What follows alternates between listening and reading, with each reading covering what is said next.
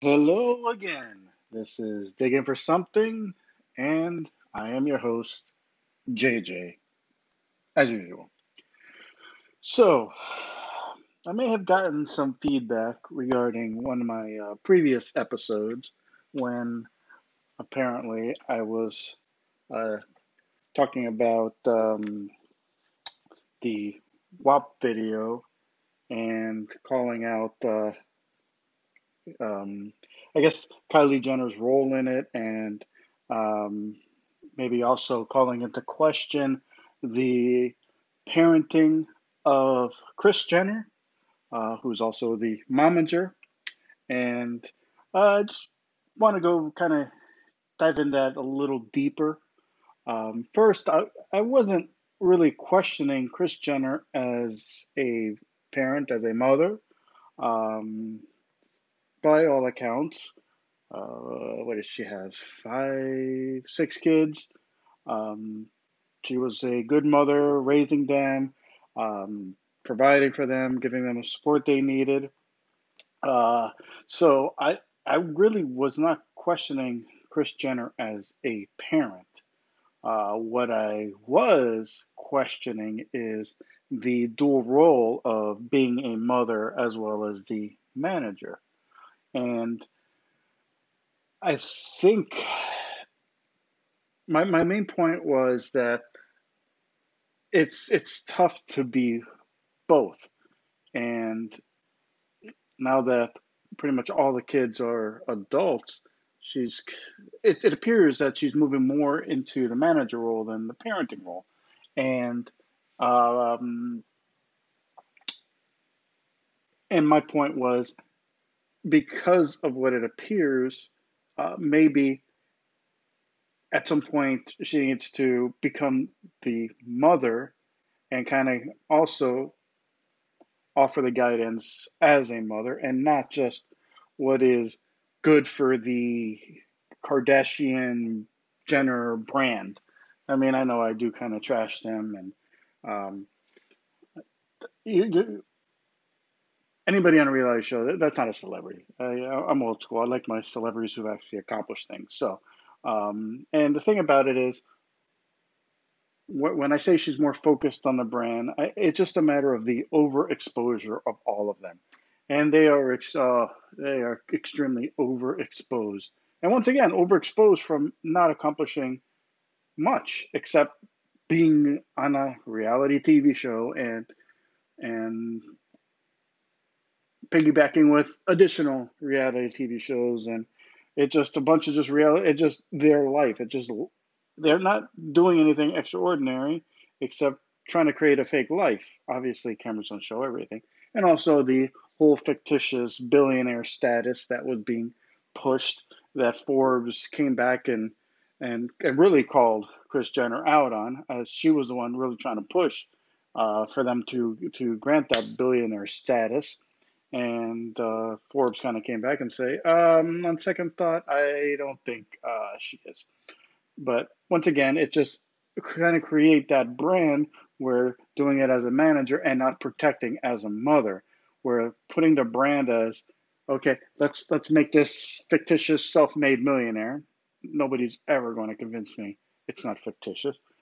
So let's create this um, fictitious self-made uh, youngest woman, self-made billionaire, whatever title they wanted to give, you know, as the manager, putting it out there, creating it for the brand, but as a mother, leaving her open for a lot of criticism when it gets pushed back on. So that is where I was coming from. and is I, I don't believe kids should be in reality TV shows. Uh, I think you look at child stars, child actors, and um, many have a tough time adjusting once they hit their teens or their early adulthood.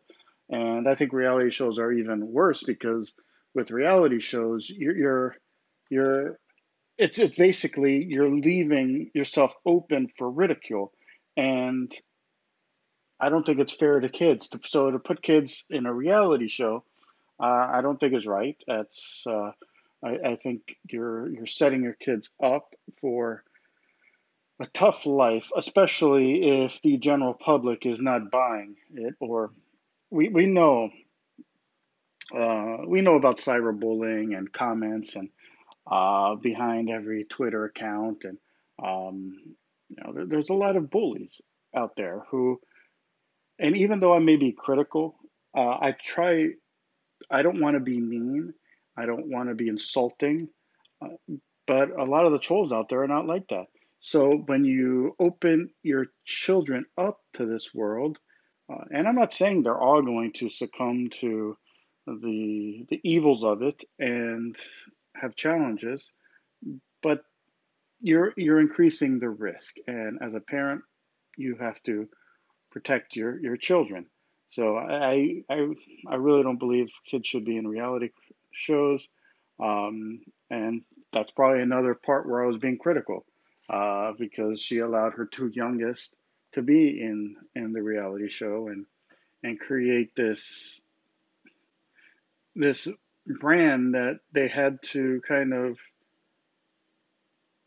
you know live with and not necessarily evolve, but have have to grow that that brand that's been created, and it's it's a lot of pressure, and um, for all the money, uh, is it always worth? I mean, when you're making millions and millions of dollars, it's a lot easier to get that therapy, but uh, it doesn't work for all. So just for all the ones who've made it, there is a boatload who have not, and uh, and you know we have kids nowadays you know teenagers wanting love it would love to to to be in a reality show. And um, you know years ago my generation it was being an athlete being a being a, a musician um, something in the performing arts.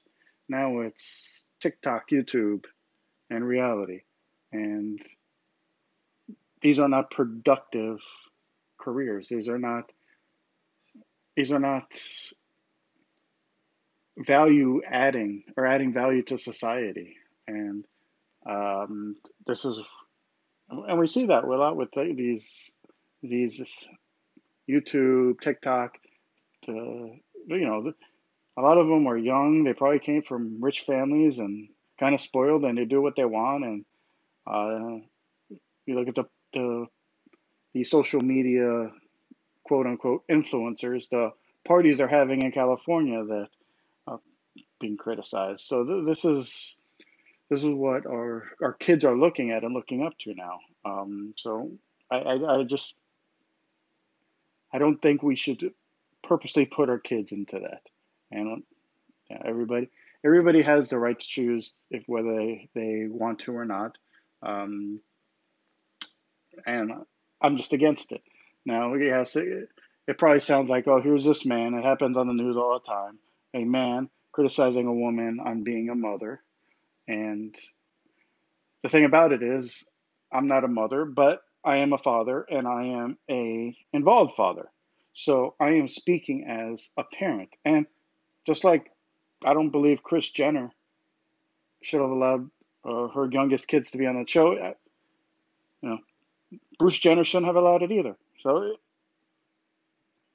if I were to put the blame or criticize, he, he gets criticized too. Obviously, he had some uh, other things going on in his life, uh, physically, mentally, emotionally, that he had to come out. So I guess his focus was elsewhere, but still, um, the father is the fathers are are um,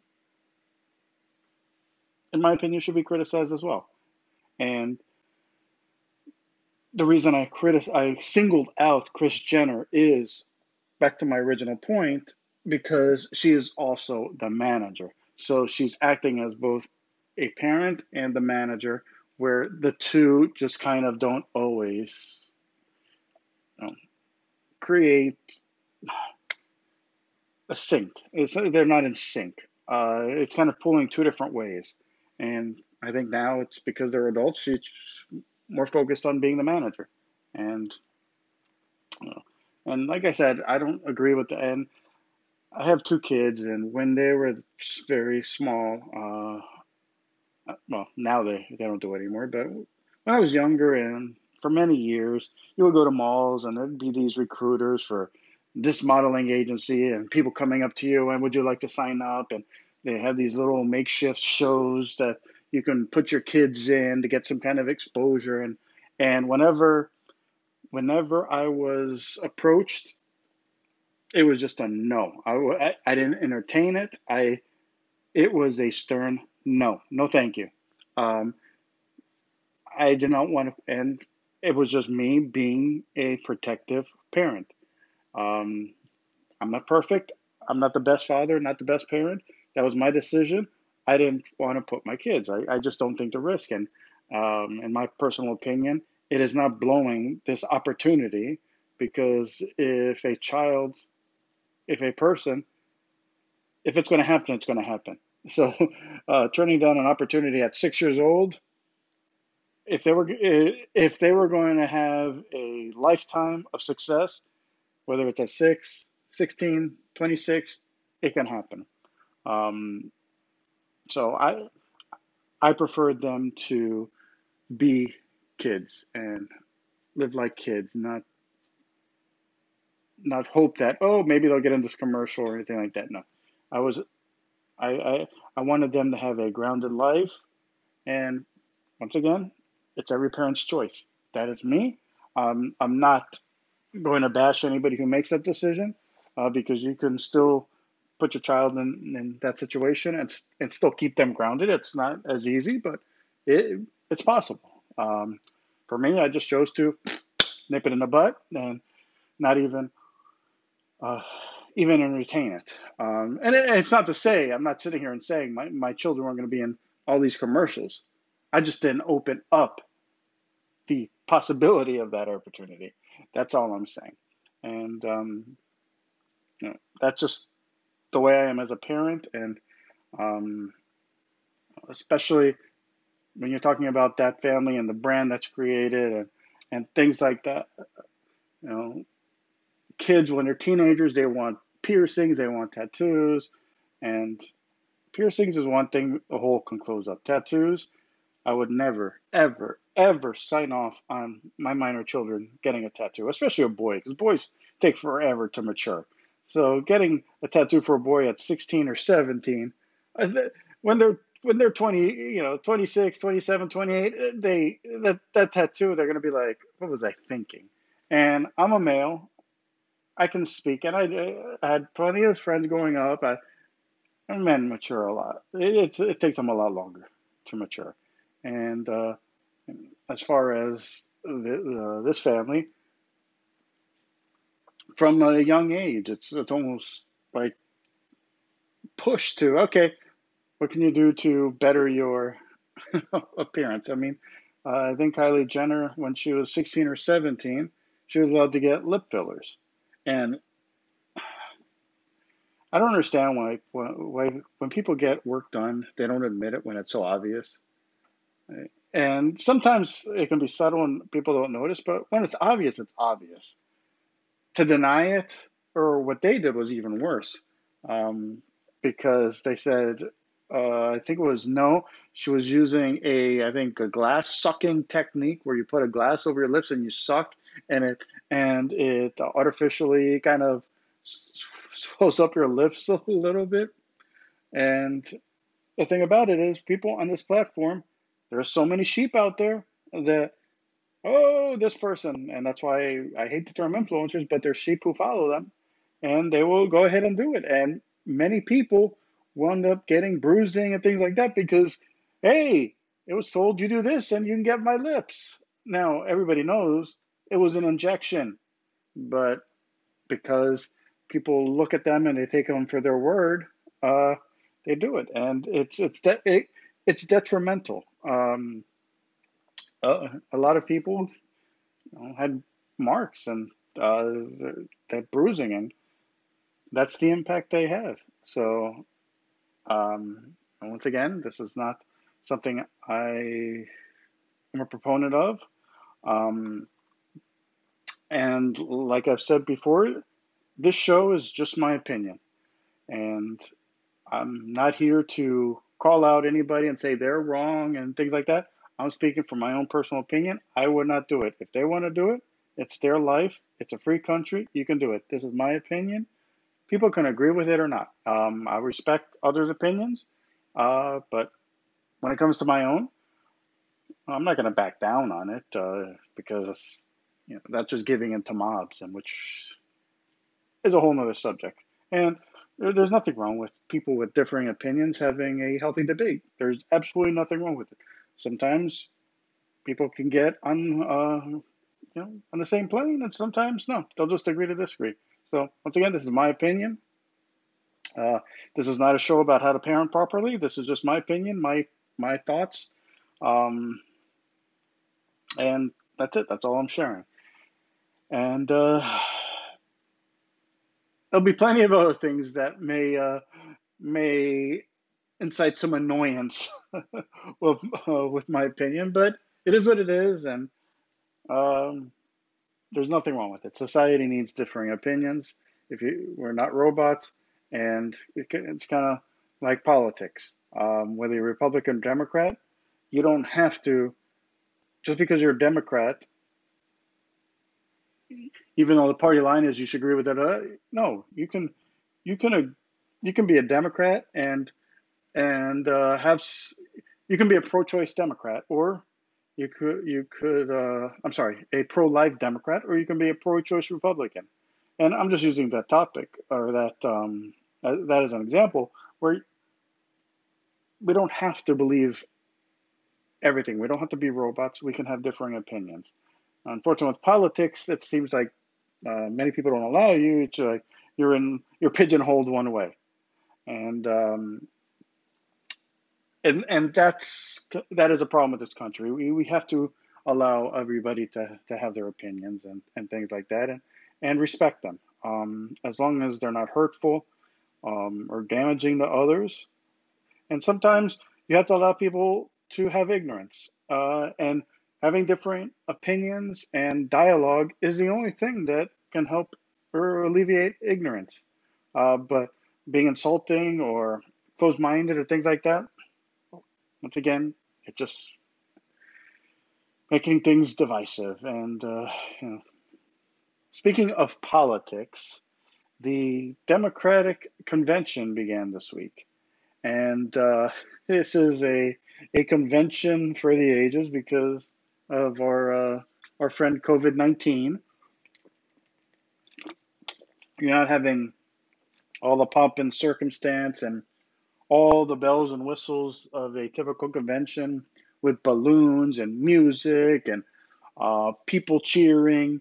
It's much more subdued. Um, a lot of remote speeches and things like that. And uh, I'm not going to say I've I've watched the entire thing because I rarely watch conventions from beginning to end, um, especially in a year where it's kind of it, it's it's almost like you can just watch it online because it's just remote speeches and things like that. It's you can catch up. It just you don't have the same emotion or feeling. So uh, this convention I didn't watch all of. Um, I saw parts of it and when the Republican uh, convention takes place, it'll be the same thing. Uh, I will I will uh, watch some of it, not all of it. Um, and as far as the the Democratic convention, um, it's mostly what I, I expected. Um, the people who spoke were, were, the ones you expected to speak, and um, most of it was was Trump is this, Trump is that, Trump is ruining this country, and uh, and uh, Biden he did this, he did this, he did that. He's going to do this, he's going to do that. We have faith in him. Uh, it, it's a typical um, a typical convention, and I'm sure when the Republican convention takes place, you're gonna you're gonna have some of the same thing. You're gonna have uh, um, people bashing Biden and um, and whether and and the platform and that that uh, they're coming with and um, so it's good. both conventions are going to be the exact same way. So uh, a lot of the speeches and the um, the coverage is, is exactly what you expect. It's it's a convention. It's it's for the Democratic candidate. So this is what you expect. It's it's the purpose of it. Um, I don't think these these conventions really change people's opinions. I, I think more debates and uh, reading does that. Uh, this is just kind of formalities to have the official nominations and and kind of uh, pump up the party. That's that's that's what uh, a lot of you use it for, and, and springboard into their campaign. Um, like I said, a lot of Trump bashing and uh, Joe Biden. Uh, he has he has a long history in government, so there's a obviously it's only going to highlight the positive things, the the things that are a little more controversial or um, a stance that maybe has changed over time. It will be ignored or brushed over, and um, and what he hopes to accomplish is what will be um, will be kind of put on the spotlight and trying to trying to cater to a lot of the progressives that are in there. So there's more about climate.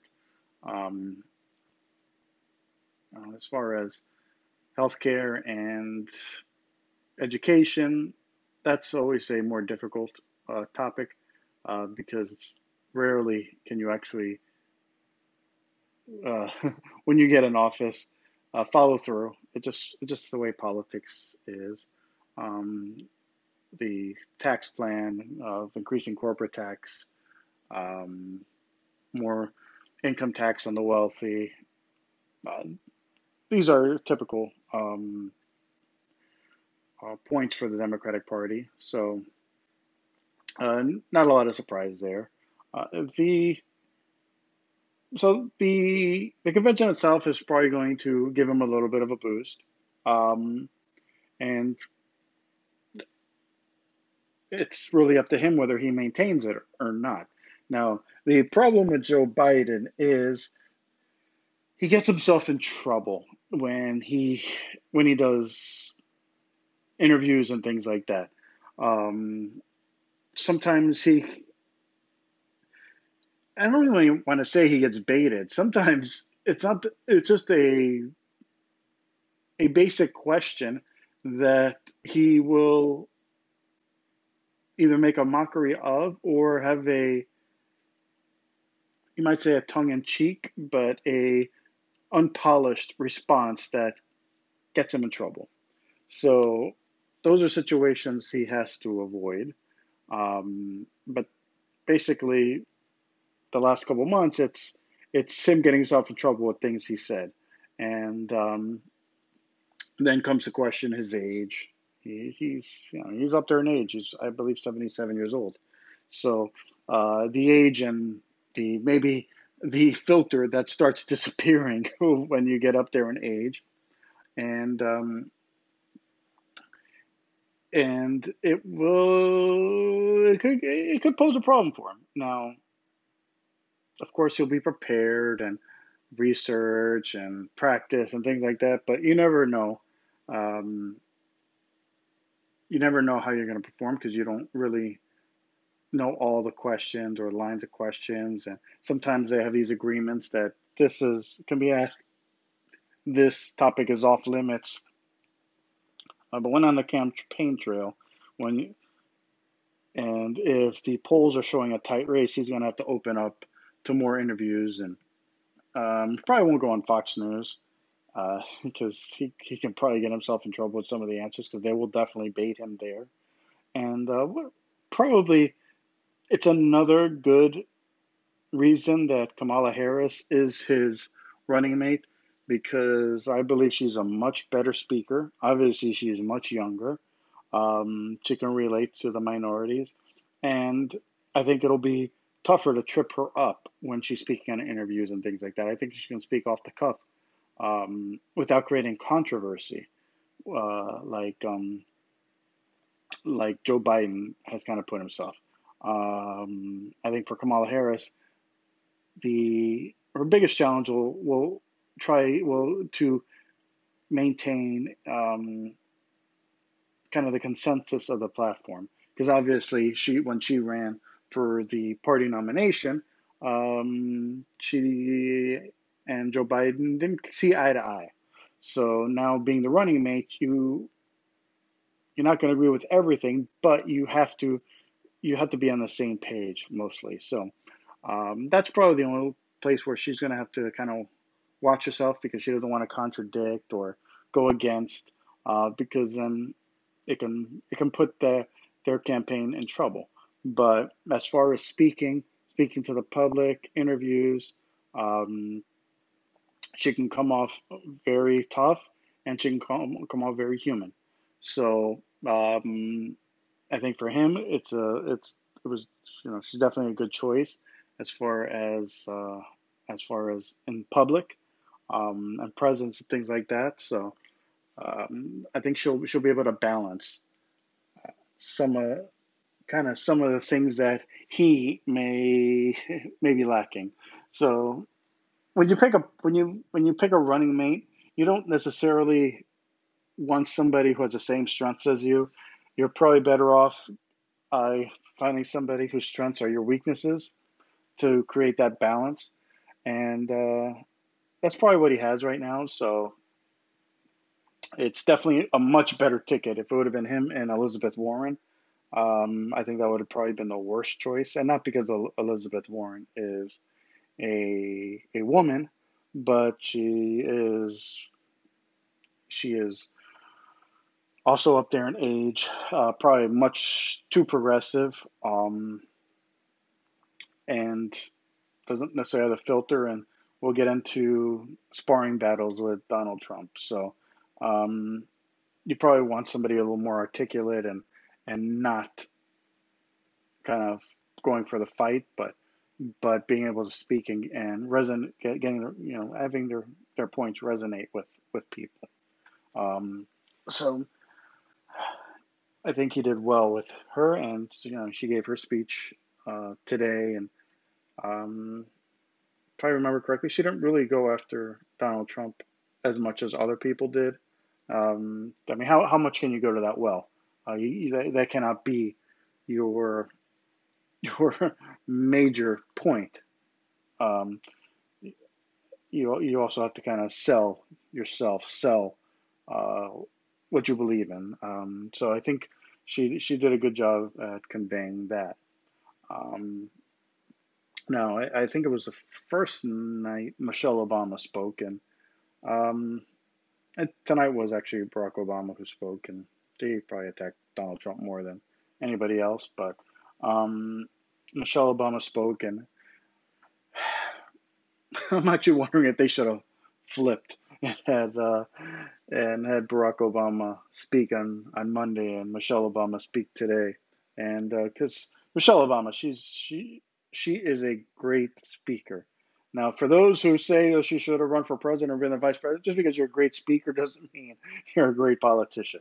She is definitely a, a great speaker. She's very eloquent. She's she's very articulate. Um, she she doesn't come across as high and mighty at all. She's very relatable, um, very personable, and uh, so having her speak and kind of set the tone. Um, I think it got their convention off probably on, on the right start. Uh, anytime you can get uh, Michelle Obama uh, to speak on your behalf, uh, she does have a. Now, one of the things, she, since she's not a politician, her, I guess, Q rating or her, uh, how people perceive her is much higher because she's been a political spotlight without being a politician. Um, so that really helps. So when when she's able to kind of not be looked at as a politician, but being in that light uh, and being able to speak the way she does, um, a lot of people can gravitate towards her. So anytime you can get her to speak on your behalf, uh, it, it's definitely in the plus column. Uh, an- another person who spoke was the famous Congresswoman from New York, AOC, the very progressive, very, you know, I do like her. Um, she doesn't back down from anybody. She doesn't let her inexperience or her youth uh, be manipulated or be bullied. Um, I think one of the things that our youth is a lack of flexibility, and of course, using the president of the United States using Twitter and social media just drives me nuts. Uh, so she she's in that in in that uh, generation that's really about social media and things like that. So that um, responding and putting things out on social media, I don't agree with, but um, she's she's definitely a a person to be reckoned with. Uh, I don't think her views are kind of on are consistent with the entire parties, but it doesn't have to be. Uh, sometimes you you need those extremists to to kind of broaden a platform. So, uh, one of the things that happened was she she nominated Bernie Sanders for president of the United States. So what happens? It's a headline grab. Um, and the thing about it is, I it's something I wasn't familiar with, and I read it and kind of surprised and I thought she was endorsing. Um, but what it is, is it's kind of ceremonial or tradition uh, that, that probably not everybody understands. But when somebody has enough delegates, which they received enough uh, e- enough votes during the primaries to actually become to to, to be considered nom- um, I forgot what it was. It was like some kind of minimum uh, to be considered for the nomination. It's kind of ceremonial to have somebody do the nomination, and she was a big supporter of Bernie Sanders, so she was the one chosen. And she did this, and it became a headline grab. Of course, what are the different news agencies? Oh, AOC um, nominates Bernie Sanders. And what does that say? Okay, there's division in the party and things like that. Uh, now,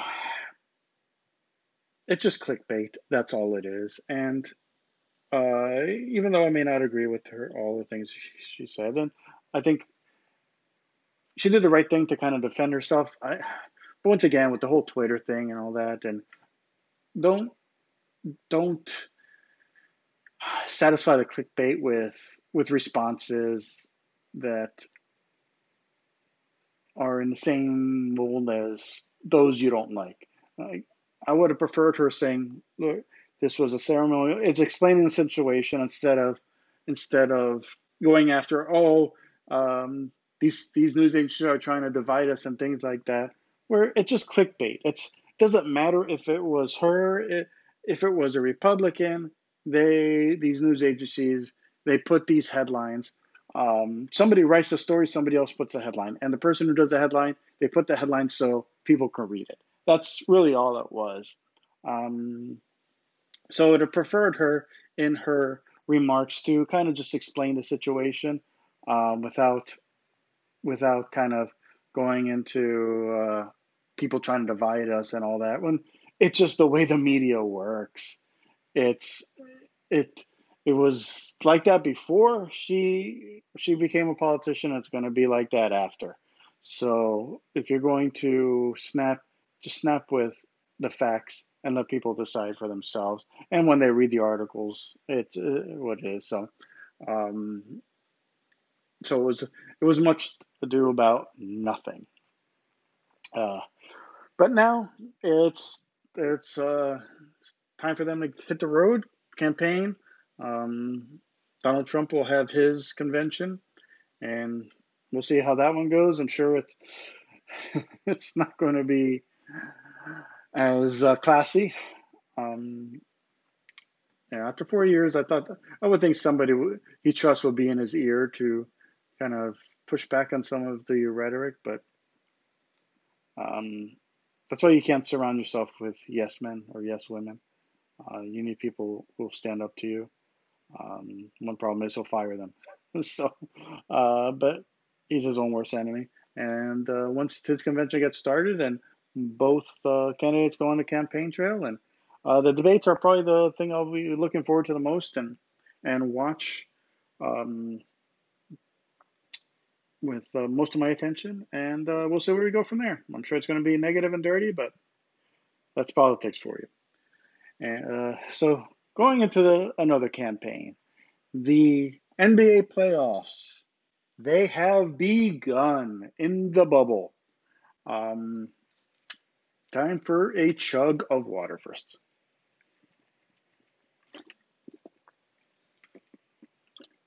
I should add some like um, water break music, so, not have uh, either silence or listening to me chugging the water. But either way, so the NBA playoffs uh, have begun.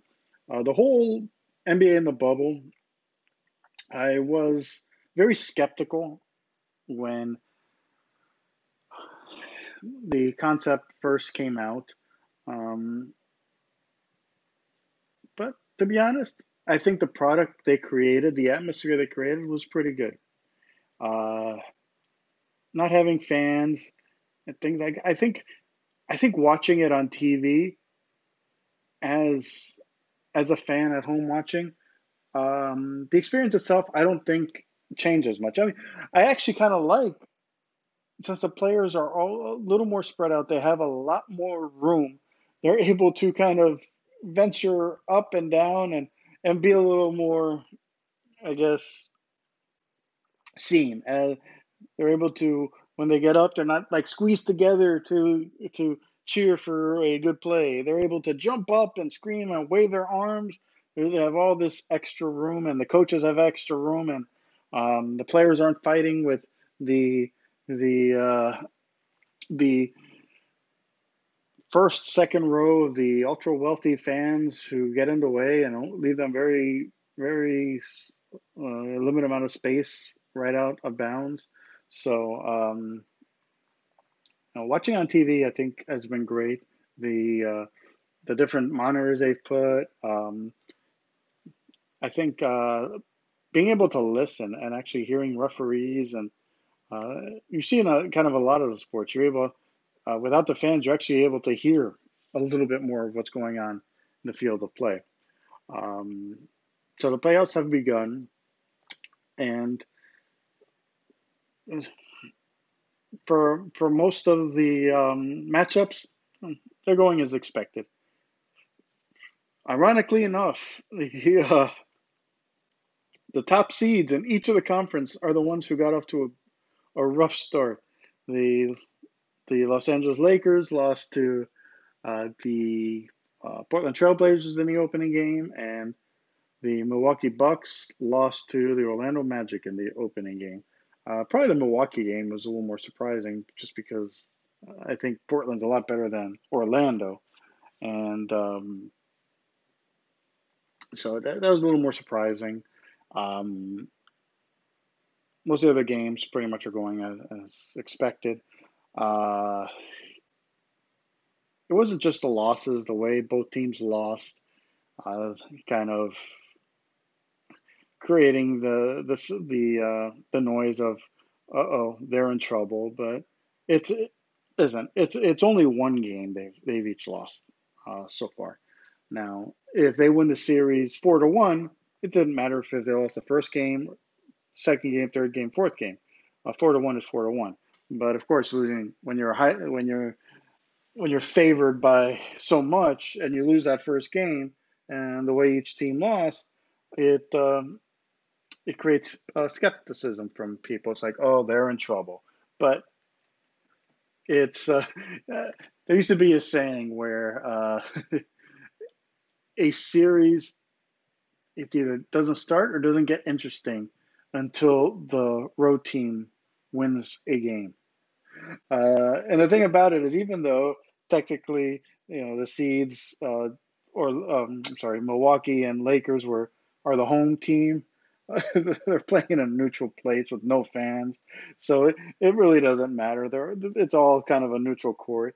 Um, but neither team wanted to get off to the rocky start. But it, it's it's no time for panic.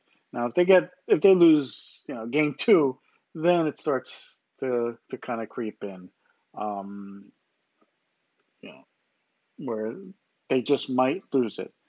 Uh, and, and for both teams, each team has a player that still has their critics. For the Lakers, it's Anthony Davis. Uh, Anthony Davis did what he could because he used to be with the New Orleans Pelicans. Um, and during his time there, he's had a losing record. Uh, I think only one playoff appearance and hasn't won a playoff series. So even though Anthony Davis is a great player, is he a winning player? Or is he a great player who will never never be able to lead a team? Uh, for the Lakers, they have LeBron James, which to me is still the greatest player in the world. But he's also 36 years old. And uh, Anthony Davis was brought there to be that that either second or you know one A player. Um, but can can he take the bull by its horns and and be that leader and lead a team to uh, you know championship level season? So the jury's still out on him on whether he can do it, just because the track record isn't there. And as far as Milwaukee, uh, Giannis, who's probably one of the most physically gifted uh, players out there and uh, reigning MVP. Um, he can do so much on the court except shoot. Oh, he has the ugliest shot out there. Uh, I thought the the Ball brothers had un- ugly shots, but his shot is ugly. Um, and he's still young. There, there's still so much time for him to work on it and and become a a respectable weapon in his arsenal. Uh, right now, he's really um, a driver, you know, around the rim, a rebounder, ball handler. Um, uh, he's he's gonna he's mostly gonna score from 15 feet in, and he's great at that. Uh, he's great at getting inside. He's for his size. I mean, not even for his size. I mean, he he's a very tall man, but he's able to to ball handle like he's a guard, and uh, because of his height, he's able to get in deep and and uh, and get up the shots at the rim. They didn't fall for him uh, game one, but uh, the question is out there about him. Um, you know, he, will be he has one more year and then he'll be a free agent. He talks about when to stay in Milwaukee, but let's be honest, Milwaukee is not. It's not a free agent hotbed. People leave Milwaukee. They don't go to Milwaukee. Uh, when I say people, I'm talking stars. Stars don't go to Milwaukee. Stars leave Milwaukee. Um, does he have? can he lead this team? He, there is no 1A or solid B player on this team. Um, they have some good pieces. Um, Khris Middleton might be their best second option, but he's he's not uh, you know leading any All Star votes. um, so can Giannis? Can he do it? Can he lead this team? Uh, last year it fell to Toronto, and here they were the number one seed last year. Now, if he if he doesn't get to the finals this year, there's going to be quite some questions. Now, if he loses the first round, there's going to be a lot of questions about him. And I think if it might push him to leave there because he's not going to get the help. They're not they're not going to draft high enough to get him the help, and no free agent is going to want to go to Milwaukee. I mean, come on, who wants to go? What young basketball player, when there's so many markets there out there that they can play and and live a, a life uh, that's not you know um, 10 15 degrees in the winter even colder with wind chill so you know, milwaukee is not a draw and um, we'll see what he does we'll see how, how he uh, how he bounces back now great players have had bad games so it's nothing new um, lebron james he's had historically bad games uh, his first finals appearance with the Miami Heat against the Dallas Mavericks. Uh, he'll tell you he he didn't play um, up to his abilities. Uh, after that series, that that that might have been the best thing for him because since then, I think he's been a completely different player. Um, so uh, I think when the Laker championships Kobe Bryant had a horrible game. Uh, Metta World Peace, I think, bailed him out to win one once the championship series. So great players have bad games. It's how you bounce back and and um, you know, what do you do after? So we'll see. And as far as um, the Lakers series, Damian Lillard, great player, can completely take control of a game. Uh, they call it Dame, Dame time. now, he finished the season with incredible performances, scoring performances. Um, he's a shoot first point guard. Um, he can pass. Uh, he's he's not the facilitator LeBron is or other point guards, but he can take control of a game, and he can he won he can win that game. He he was the reason they won game one, but I mean they, Lillard is he's not because he can be so streaky to be able to have those performances because he, he's really a jump shooter. Um, uh, there's of course there's the the um, oh, the competition of who's a better shooter, him or Steph Curry, and he wants to be the better shooter. So, I mean, he launches from anywhere. Sometimes he'll make these deep threes, but I mean, they're really bad shots. But when they go in, they're a great shot. shots shots are great when they go in. If you miss, they're bad shot. Um, but can he can do it for a game? Um, can he do it for a series? Possibly. Can he do it for a whole playoff run? No. He he is not that dominant of a player. He's a great scorer. Um, you kind of look at him like kind of like the same way you looked at Allen Iverson. Uh, I think I think Lillard is, is actually a, a much better all around player than Allen Iverson was, and uh, Allen Iverson never won a championship. So Lillard, he can take over a game, take over a series, but a whole playoff run, uh, that they, they they need a lot more help. So, but the Lakers, the Lakers, they they can't give him space. They need to pressure him and pressure him and pressure him. Not don't don't give him good looks. The thing about Portland is, you know, they have some talent. Um, they have some big men, which defensively I think helped against the Lakers. Um, so they do have an interior presence, but they don't have a multitude of superstars or stars. Um, they win or lose with Lillard. So he he he can upset the Lakers. Um, might not, not make it to the next round, but uh, Lakers, you know, they better not just take the attitude. Okay, he had a great game. He won't do it again because he'll light them up again. So the Lakers better not take it for granted and uh, see see what they can do better. But Lillard, he, he's exciting to watch. I'll tell you that. Um, because he plays in Portland. No, no. in Portland, uh, right now the problem with Portland is he plays in Portland, so he doesn't get uh, a lot of uh, press. Unfortunately, Portland's getting a lot of press for the wrong reasons now. Um, and getting and he's not getting enough press from uh, playing in Portland. But uh, that's beside the point. Uh, if you're if you like basketball, you can't help but to like uh, the way he plays. Um, I'm not a huge fan of today's basketball. Uh, I'm kind of with Gregg Popovich and kind of missing the old ways. I think, uh, and now it's just who makes the most threes when this the game. it can be kind of boring. Uh, sometimes when each team is launching 40, 45, 50 three pointers. Um, I, I missed a,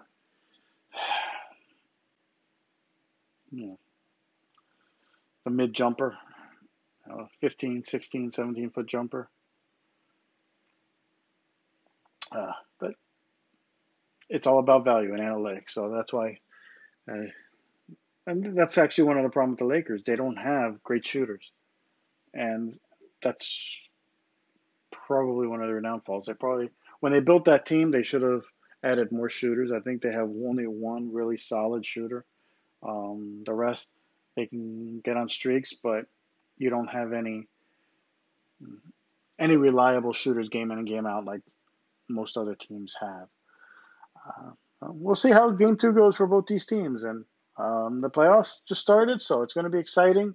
Um, we'll see who wins, and we'll see how the bubble and lack of fans. Um, uh, home court means nothing in these playoffs, that's for sure. So um, I'm sure the ratings will be great, and uh, hopefully the competition will be as well. And with that, I will end this podcast. If you have any comments or topics you'd like uh, for me to discuss, feel free to send me an email at diggingforsomething at AOL.com. Digging the number four, something at AOL.com. I thank you for listening to this episode of Digging for Something. I am JJ, and I will see ya when I see ya.